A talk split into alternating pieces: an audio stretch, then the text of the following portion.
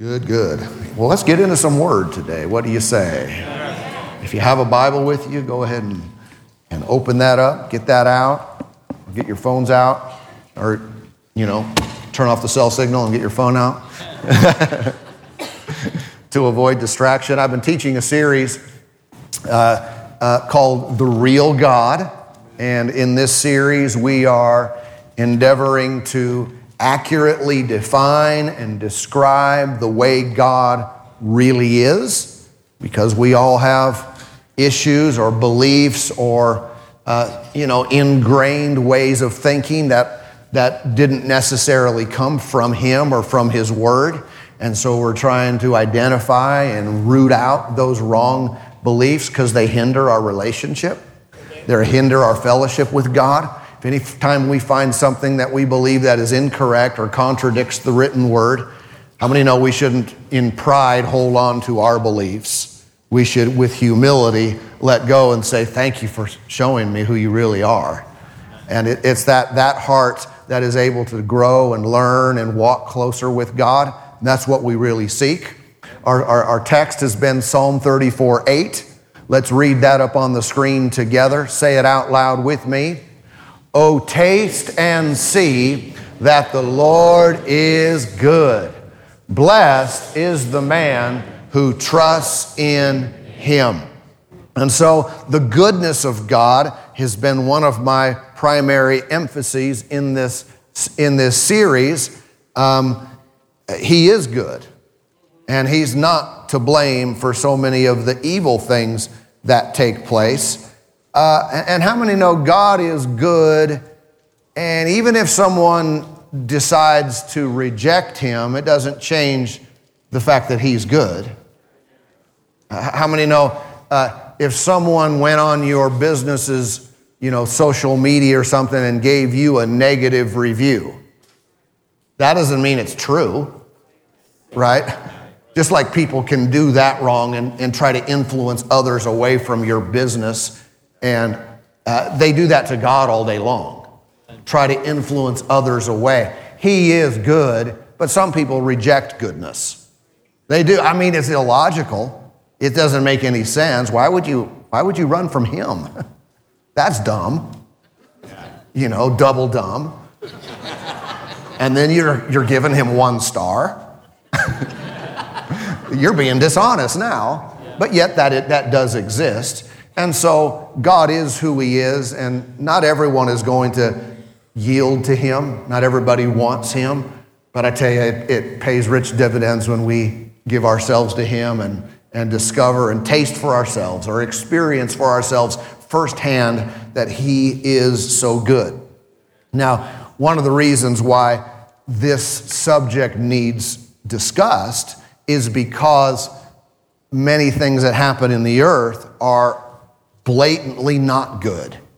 Many things people have experienced are the opposite of good, they're horrific. And so sometimes people have a challenge balancing those two concepts that God is good and yet life sometimes is difficult and there are many evils that take place in, in the world. But most of the negative events that take place on earth today can be tied to this cause. It is called the law of sin and death. All right? The law of sin and death. That's what uh, allows it. That's what promotes it. That's what, uh, that's what is the reason behind a lot of uh, suffering and, and all these types of things. Now, consider that, that laws exist in the kingdom of God just like they exist in the physical world. We understand physical laws, but many people are unaware of spiritual laws. And they're no less real. They exist. We're living in them, but our ignorance of them sometimes keeps us from taking advantage of what they can do for us. All right? Jesus continually taught in his ministry about the kingdom of God or the kingdom of heaven. And he would say, It's like this, it's like this, this is how it functions, this is how it works. And he was endeavoring to explain to a physical audience who was aware to some degree of the physical laws, how spiritual principles and laws work. And if they would ad- adapt that mentality, they could take advantage of what God had to offer.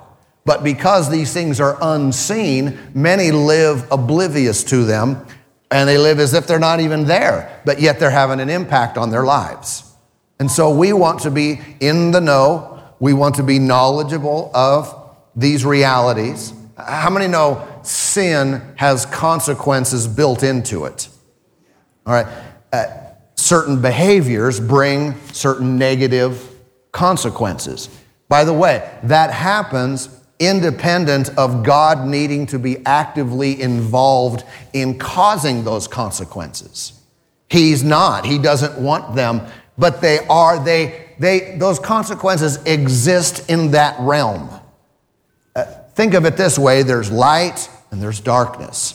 There's righteousness and holiness and the ways of God there's the contrast to that, which would be ungodliness and selfishness and sinfulness and wickedness and, and anything, a lot of things you could put in that, in that category. They just, they're just not the same. All right? So even if you have a, a believer, someone who's genuinely saved, but yet they are living in the dark side, right? They're, they have the mentality of a sinner, they have the actions of ungodliness. They just live their lives uh, in the wrong category. Now, well, that's going to cost them. All right? Doesn't mean they're not truly saved. It doesn't mean that God doesn't love them, but you're operating over here in the law of sin and death, and that's going to be painful at times. All right? Doesn't mean God did it.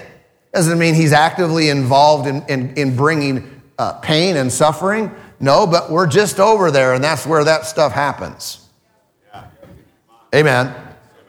Get out, get away from there. Yeah. If, remember in the old days, there used to be smoking sections in the restaurant? If you don't want to smell like smoke, stay out of the smoking section. Right? And sometimes it would bleed over, I understand. But but stay stay over here and then, you know, there are restaurants now I won't name them for, I won't, so I won't do their business's damage. but, but you go there, and when you leave, you smell like their restaurant the rest of the day. It's like change your grease. it's like everyone's like your new cologne. Is that smells like a something? Why? Because you're in the wrong atmosphere, and that's going to have an effect on you. Okay, and so uh, is, is there a way out of this? Is there a way? Let me qualify this. The law of sin and death that brings destruction, that kills people, that brings suffering and pain and disrupts families. And is there a way out of that? Can we avoid that law? Can we avoid the effects of sin and death? We absolutely can. All right. Turn with me, if you would. I didn't tell you yet to go to Romans chapter 8. You may, some of you probably already recognize that this is the language I'm using. Uh, in Romans chapter 8 and, and the second verse, Romans 8, verse 2, say amen if you have it. Amen. Say oh me if you don't. waiting, waiting, time's up. Verse 2, Romans 8, verse 2. For the law of the Spirit of life in Christ Jesus has made me free from the law of sin and death. All right, so does the law of sin and death still exist? Is it present?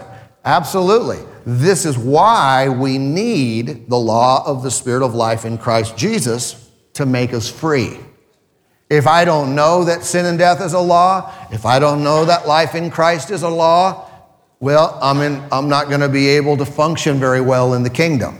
And I'll be subject. If I, know, if I know that the law of sin and death is real and it's eating my lunch, and I know that the law of, of life in Christ is there to deliver me and set me free and give me an advantage, but I don't utilize it, it I'm still going to suffer as a result.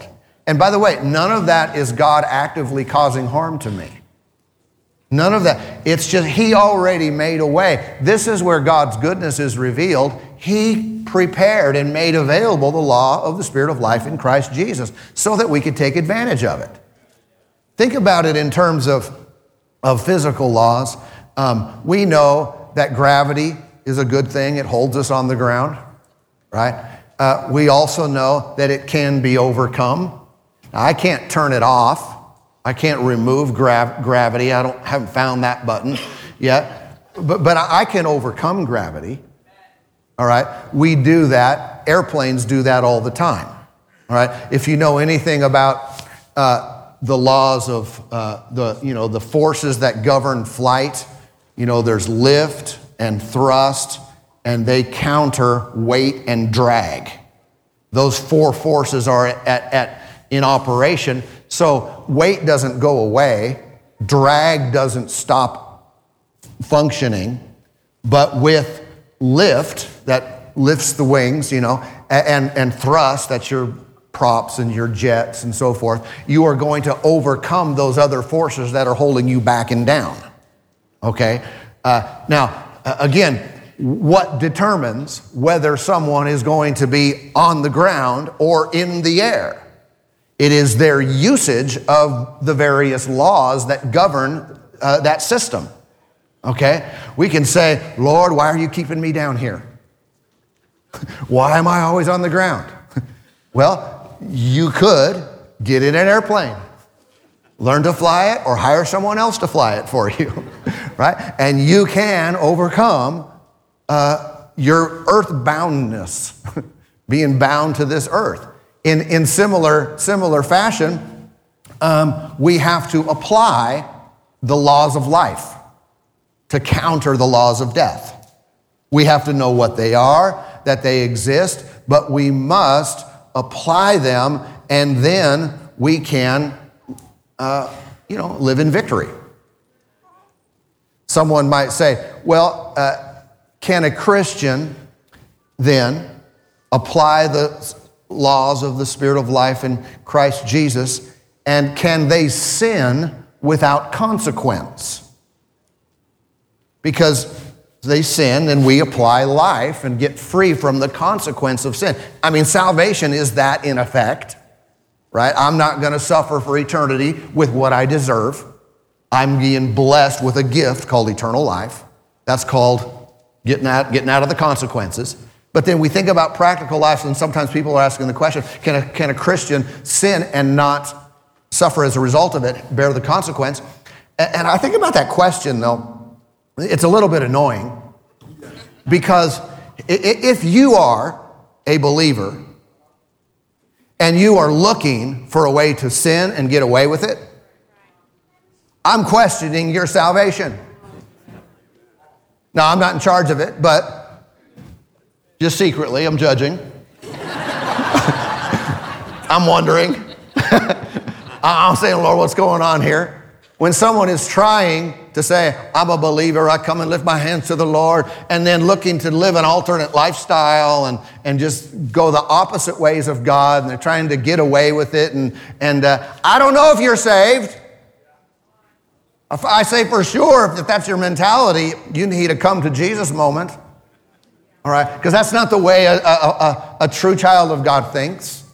I know we all get tempted, but, you know, we're tempted. Even if we fail, we're always running back to the Lord. And, and our desire is not to seek a way out of this, uh, a way to, you know, just avoid consequences. I want to avoid the action. Is everybody with me? I mean, that's, that's our heart. It's why we pray. It's why we seek after the Lord, is we want to live like Him too. And so, uh, you know, can we, can we do this? Well, we can avoid divine judgment by applying the law of life, the blood of Jesus, the forgiveness that, that he offered. Absolutely, uh, we can do that. And if you came out of a, you know, a life of crime and you've got a sentence to serve, a, you know, a fine to pay, I would 100% be saying, call on the name of the Lord and ask Him for mercy and favor and grace with the legal system. And, and I've seen the Lord turn things around for people that deserve punishment in that way. However, my, my freedom from sin and you know repercussion with God does not always equal that I will get off the hook from the consequences of wrong behaviors in this life. It's not, eh, I can be forgiven easily because of the finished work of the cross, the blood of Jesus. God's mercy is there. But how many know if I'm going to rob people or be a thief, I'm going to steal, I, I, the Lord uh, may be with me. not in that action, but you know, He's with me. And the Lord forgives me, but that doesn't mean I'm not going to jail. Right? I may still have to pay a fine. It's built into the wrongdoing. Yeah, if, if someone, uh, if a husband or wife commits adultery, okay, can they be forgiven of that sin? Sure. Does that take a long time? You're, you're kind of quiet on this, and Lord might make them wait on that one. Uh, no, I mean, with a sincere heart, I'm not talking about pulling one over on God. You can never do that. But can forgiveness be received quickly? Yes. 100%. That doesn't mean it's not going to mess up your relationship, though. That doesn't mean that it won't have consequences built in. And, and being saved or being with the Lord, having a relationship with God, does not remove that. Okay? So, so, so when we talk about, uh, about these things, um, well, let me, let me say, let me move on to this, and then I'll come, come back around to that. Judgment for the Christian looks different than the judgment of people outside of Christ or many of the judgments of the old covenant. For the believer, judgment looks like uh, uh, child training or uh, the, well, the, the, word in First, let me just read this. 1 Corinthians 11 32 re- reads this way But when we are judged, we are chastened by the Lord that we may not be condemned with the world. See, this is the understanding I need to have of my God towards me is judgment towards me is, does not look like judgment towards an unbeliever because when I am judged, I am chastened. All right? Judged equals for us chastening so that there won't be condemnation as if I'm not in Christ or if, as if I'm in the world. Chastening is a word, the Greek word means to train up a child. So uh, the Lord, if I say the Lord is chastening me, yes, He's training you up as one of His own kids. So to understand what that may look like practically, we can use our natural families a godly mom and dad are never going to inflict a, you know, a wound on their child in their training, in training them. They may give, they may give, you know, the rod of correction on the rear end. That's a sting. They're not going to break their arm. If they had the ability, they're not going to break their, you know, they're not going to give a disease to them or something. We would never do that to our kids. God would never do that to us. All right? He's, he's not going to cause a car accident. Well, the Lord's just uh, chastening me. No, you're missing. That, that's not, that's not how, that, not, not how that works. One thing we can know with the Lord, He is not going to afflict us with that with which Jesus was afflicted on the cross. If Jesus became sin, became a curse, took all of that for us, judgment for the believer is not going to include the same thing. Right? In other words, Jesus was judged on our behalf so that all that stuff bypasses us. Right? Okay, so uh, I should never entertain the notion that if, uh, you know, if I'm hit with some kind of some part of the curse, we're talking disease or mental problems or you know, or poverty, all that kind of stuff, all the curse, if I'm hit with that, I should never think, oh, this is the Lord teaching me, the Lord training me, the Lord's judgment on my life. That is 100% a lie of the devil. That is not how God works, but he, the enemy likes to do that and then blame God. Why? Because it puts a wedge between us and the Father, and then we start questioning this whole goodness of God thing again right? Much of that, like I said at the beginning, much of that that takes place isn't even necessarily demonically enforced. but it is a result of the law of sin and death that's in the earth. How do I deal with that? By applying the law of the Spirit of life in Christ Jesus. I need to know the principles of the kingdom, the laws of the kingdom, how they work, so that when death comes to my doorstep, I can, I can push back with life. Yeah, I can use the rights of my covenant, just to give a brief explanation. I can use the promises of God, the name of Jesus. I can bind and loose. I, I, can use the things that Jesus put in my possession to push back against the powers of darkness that come against my life, whether it's demonic or just the, the effects of sin in the earth. I can use the laws and I can fly. I can overcome weight and drag and get up in the air. Okay? Now, lots of people are stuck on the ground. Lots of Christians are stuck on the ground in the law of sin and death. They don't know. Just like for many years, meant thousands of years, people didn't know the, the rules that govern flight. Even though you could see birds doing it and, and so forth, people didn't know, hey, we could do that too.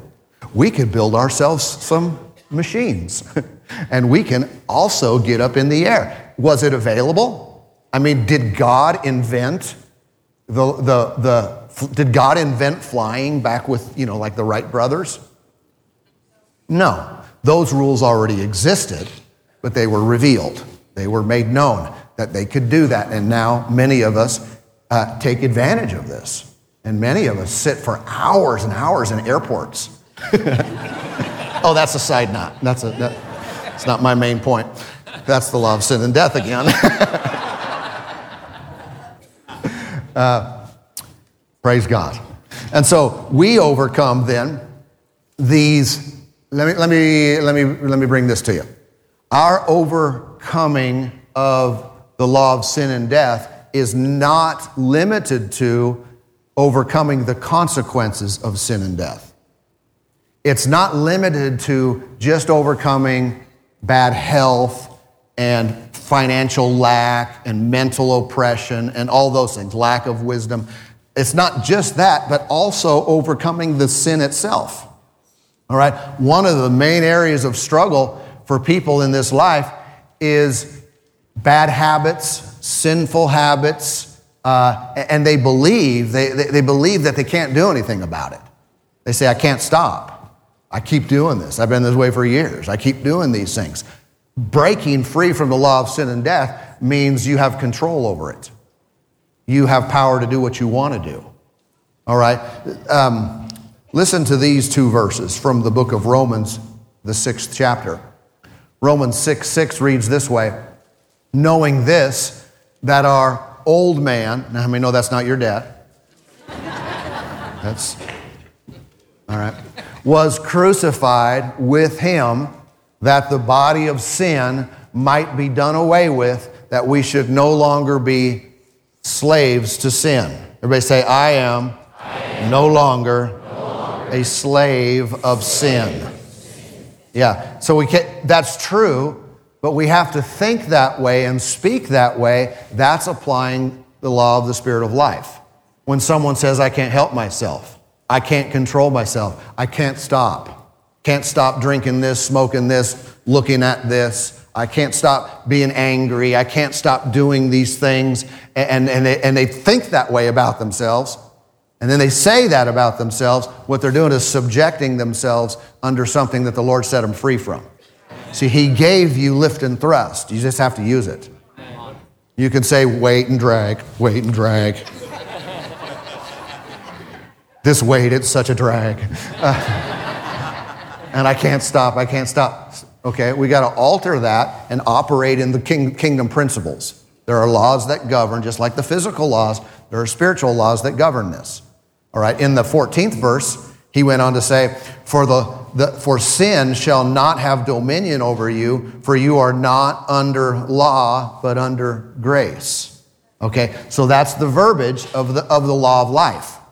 Sin does not rule me. It does not dominate me.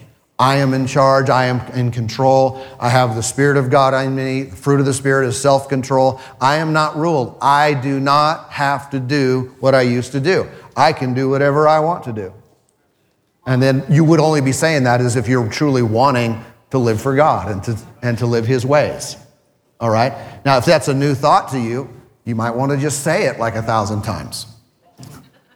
I don't, because how long have you been saying the opposite? How long have you been thinking opposite? we've got to dig that thing up, root it out, and replace it with the life of God so that starts functioning in us. Now, because of the cross of Christ, all right, the disposition of God in this dispensation is one of mercy. Everybody understand that? He, now, it's not that he became merciful when Jesus came, he's always been merciful. But Jesus' death and resurrection gave him the legal means to be merciful to our unrighteousness, to withhold judgment, to give us space to repent and to get right with him. All right? And so, because of that, uh, he's looking to show mercy to us all the time. And now, unbelievers, they are already basically under judgment. Jesus said in John chapter 3 that those who don't believe are already condemned. They live in condemnation, they live under that, that judgment. But watch, that doesn't mean that God's not still dealing with them. But how many know God is not dealing with an unbeliever about all their sins? Because it doesn't matter if they stop doing something bad, they're still an unbeliever, right? What he's dealing with them about is Jesus and their acceptance of the Savior. He's tugging on them so they'll come fall after him so they don't have to remain under condemnation. They don't have to remain already, already judged in that regard. And so the, the full recompense for sin doesn't come till after death, but the Lord is working on people so they never get there. I'm not going to that judgment seat. That, that, that what's called the, the great white throne judgment. I'm not going there. Right? Why? Because I've escaped through the, the sacrifice of God's Son. Now, there is still the issue, even though this is how God deals with believers, there's the issue of uh, there's the issue of those that defile God's temple. All right? This is an interesting verse. It's in 1 Corinthians chapter 3, and you might want to notice it for yourself and read the whole chapter and the chapters before later. 1 Corinthians 3 and verse 17. It reads, If anyone defiles the temple of God, God will destroy him, for the temple of God is holy which temple you are. Okay, now, now think about it. The language of temple uh, goes back to the old covenant temple. The, they had the, so there's all, all the rules about how worship would take place and the sacrifices. And there were rules that would keep people from defiling what God said was holy. Now, in the new covenant, God no longer li- lives in buildings made with hands, but he takes up residence within his people. All right? And now we become the temple of the living God, temple of the Spirit of God. Now, what? We, meaning us individually, and we, us corporately. Okay? There's a, there's a different manifestation of God when believers get together. Remember, Jesus said, When two or three are gathered there in my name, I'm there in the midst. Wasn't he with them individually? Yes, but now he's with them in a different way because it's corporate. Okay, and we are the temple of God. And so here, here's, what the scripture is saying. It's, it seems like, God, why, why, why do you do this? Why, why does it say this? But if you defile the temple of God, God will destroy him. What are you doing, do, what are you doing on the destroying side of this? And, and if you think about it, uh, first of all, how can it be defiled? It can be defiled through corrupt and inaccurate and wrong teaching. All right? It can be defiled, meaning the church of God can be defiled through. Um, through wrong morals, leading people into moral decay and, and sinfulness. But this is a very serious issue with God. And uh, in order to protect the church, there are times when God has to put a stop to someone else that would destroy it. Now, sometimes with, with people, with leaders who have influence and they're doing the wrong thing, God will remove people from their position of influence. Why? Because he doesn't love them? No, but because he loves the church. All right? And he still loves that person who has to be removed, but he's going to protect people from them. Right? That's God in his love. And sometimes there's not a choice. We can't let everybody do what they want to do if some of the things that some people want to do is destroy everybody else. is defile everything else. We have to stand in the way of it. If, if someone came to my home to do harm to my family, I would do what it took to put a stop to it. I would do whatever I could. And what? I have no desire to hurt people. I don't. I don't want to hurt anyone. I don't want to do anyone any damage. I want everyone to be loved and, and forgiven, and, you know, I don't want to hurt anyone. But if you come after my family, I will sacrifice what I want to do to protect them. I will hurt you. Now, that doesn't mean the first ugly word you say, I'm pulling out guns. it is commensurate with the attacked, right? We're not going to be those who are quick to, to fight. What, how dare you say that to my wife? Come on. Grow up. Let people be, let people be fools and let them do their own thing. We're not have to defend their honor and, you know, that kind of fleshly stuff. Now, we're not brawlers in, in Christ, right? We have the love of God. But if someone's really going to do harm, no, I'm going to stand up for, I'm going to stand up and not, I'm going to do whatever I can to not allow that. Is that a godly uh, characteristic? I think it is. And that's what I, I, I, do, I do see that in, in, in God, that when people attack his people, he takes it personally. All right? And we belong to him. And so I think it's foolish, really, for anyone to attack God's people, especially when they attack the church. And this happens today. I think, dude, you are on dangerous ground. I mean, if you don't like something, go away. Do not attack. Because do you know what you're doing? You know how, how much uh, the Lord loves his bride? you know how much the Lord loves his people and you want to attack it? I would say for your own well being, don't. Yeah? Just stay away from that. And uh, again, you mess with my kids, you got to deal with me. And I'm much less scary than God. and watch. And say, well, what kind of comparison is that? God is love. I mean, I want to be a loving, and I think I am a loving person. He far exceeds. You don't hear what I'm saying? And so his love for us will determine sometimes if this one is attacking this one, if this one is attacking my people, then he's going to get in the middle of it and sometimes have to stop it. I think we can see some of that in, in, in this verse. One example of this is it's kind of a rare New Testament story. You don't see this a lot, but it is with King Herod in Acts chapter 12. King Herod of, of Rome was a wicked dude, okay? And let me just read to you, we'll put it up, what it says about King Herod in Acts chapter 12 and uh, verse 21.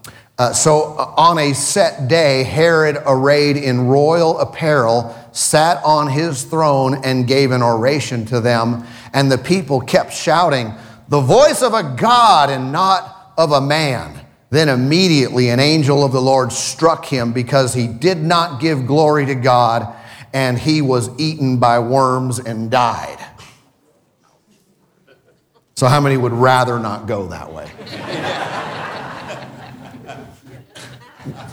so, when the worship team says, lift your hand and give God praise, okay. not exactly apples to apples, but I'm going to praise him just in case. but, but, but think about it. And if we read that and think, that's kind of weird, that seems kind of harsh, I mean, people were praising him as God, and that's wrong, and he didn't give glory, that's certainly wrong, but he, the angel not struck him down. Okay? If you know the character and nature of God, which many of us do, he's good. You think this is the first time this kind of stuff happened? Herod is the one who beheaded John the Baptist. All right? He, he killed James, brother of John, with a sword. This same Herod is the one who tried to kill Peter. And when Peter was imprisoned and then the, the angel got him out, Herod had all the guards killed. this is no nice fella. he was evil. And what I see in this is another example of God's mercy. Watch. First towards Herod. Time, time, time, time. He's wicked, doing wrong, doing wrong, giving him time to get things right, giving him time to, to repent, to repent, you know, space to repent. And I think this was the final straw. Now he's standing up there taking glory as if he's God himself, and he still won't yield. He still won't humble himself. He still won't, won't repent. And this was the last chance. He keeps offending these little ones that the Lord Jesus said was a serious issue. And now you're done. Why?